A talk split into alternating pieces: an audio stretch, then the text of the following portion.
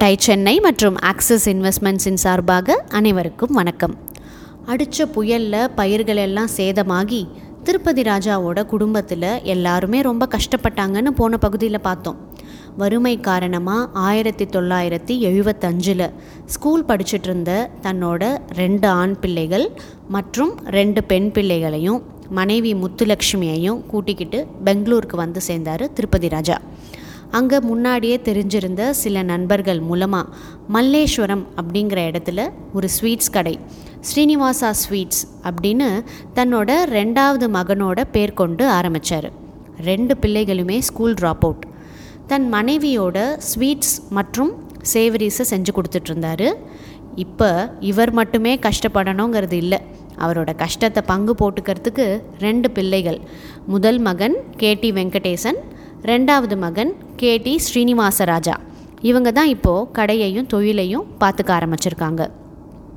இப்போ தொழில் கொஞ்சம் ஸ்டேபிளாக போயிட்டு இருந்தது இவங்களுக்குன்னு கஸ்டமர்ஸ் பெங்களூரில் இருந்தாங்க. குதிரைக்கு கடிவாளம் கட்டினா மாதிரி தொழிலை ஓரளவுக்கு நல்லாவே நடத்திக்கிட்டு வந்தாங்க. சில வருஷங்களுக்கு அப்புறம் கர்நாடகாவில் இந்த தமிழ் மொழி கலவரம் ஜாஸ்தியாக ஆரம்பிச்சது. இனிமே ரொம்ப நாள் இந்த ஊரில் வியாபாரம் பண்ணுறது கஷ்டம் அப்படின்னு தோண ஆரம்பிச்சிருச்சு. இவங்களுக்கு வர கஷ்டங்களை பற்றி சொல்லவா வேணும்? எவ்வளோ பெரிய கஷ்டமாக இருந்தாலும் வாட் நெக்ஸ்ட் அப்படிங்கிற மைண்ட் செட் இருந்தால் வாழ்க்கையில் முன்னேறிக்கிட்டே போகலாம் அப்படிங்கிற விஷயம் நம்ம எல்லாருக்குமே தெரிஞ்சது தான் இதுவும் கடந்து போகும் அப்படிங்கிற எண்ணத்தில் தான் ஆயிரத்தி தொள்ளாயிரத்தி எண்பதில் திருப்பதி ராஜா தன்னோட மூத்த மகனான வெங்கடேஷை கூட்டிக்கிட்டு மெட்ராஸ்க்கு மீண்டும் வந்தார். பெங்களூரில் ரெண்டாவது மகனான ஸ்ரீனிவாச ராஜாவும் அவரோட அம்மாவும் தான் அந்த வியாபாரத்தை பார்த்துட்டு இருந்தாங்க. ஸ்ரீனிவாச ராஜாவுக்கு ரொம்பவே வருத்தம் என்னென்னா நம்மளால் ஸ்கூலில் கண்டினியூ பண்ணி படிக்க முடியல. குடும்பத்தோட கஷ்டத்தையும் வறுமையையும் நினச்சி தான் அம்மா கிட்ட வருத்தப்படாத நாட்களே இல்லை.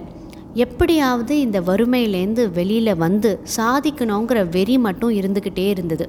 ஆனால் அவங்க அப்பாக்கோ இந்த ஸ்வீட் ஸ்டால் பிஸ்னஸில் தன் பிள்ளைகளை ஈடுபடுத்துறதும் அவருக்கு வருத்தமாக தான் இருந்தது. ஏன்னா இந்த சமையல் பலகாரம் இது சம்பந்தமாக தொழில் செஞ்சால் தன் உறவினர்கள் மதிக்க மாட்டேங்கிறாங்க அப்படிங்கிற ஒரு எண்ணம்.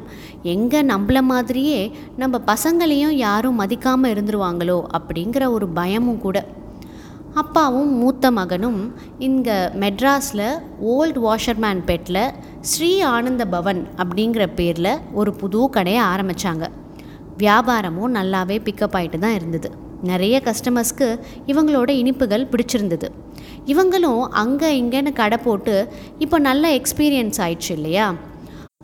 ஓரளவுக்கு இங்கே பிக்கப் ஆனதுக்கப்புறம் பெங்களூர் கடையை தான் அம்மாவோட பார்த்துட்டு இருந்த ஸ்ரீனிவாச ராஜாவுக்கு மெட்ராஸ்க்கு வரணும் அப்படின்னு ஒரு நினப்பு வந்தது.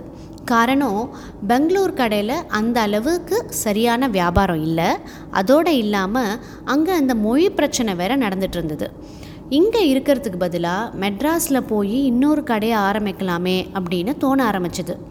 மிட் எயிட்டிஸில் மெட்ராஸ்க்கு திரும்பிய ஸ்ரீனிவாச ராஜா அப்புறம் என்ன செஞ்சார் அப்படின்னு தெரிஞ்சுக்க தொடர்ந்து எங்களுடன் இணைந்திருங்கள். அதுவரை டை சென்னை மற்றும் ஆக்சிஸ் இன்வெஸ்ட்மெண்ட்ஸின் சார்பாக அனைவருக்கும் வணக்கம்.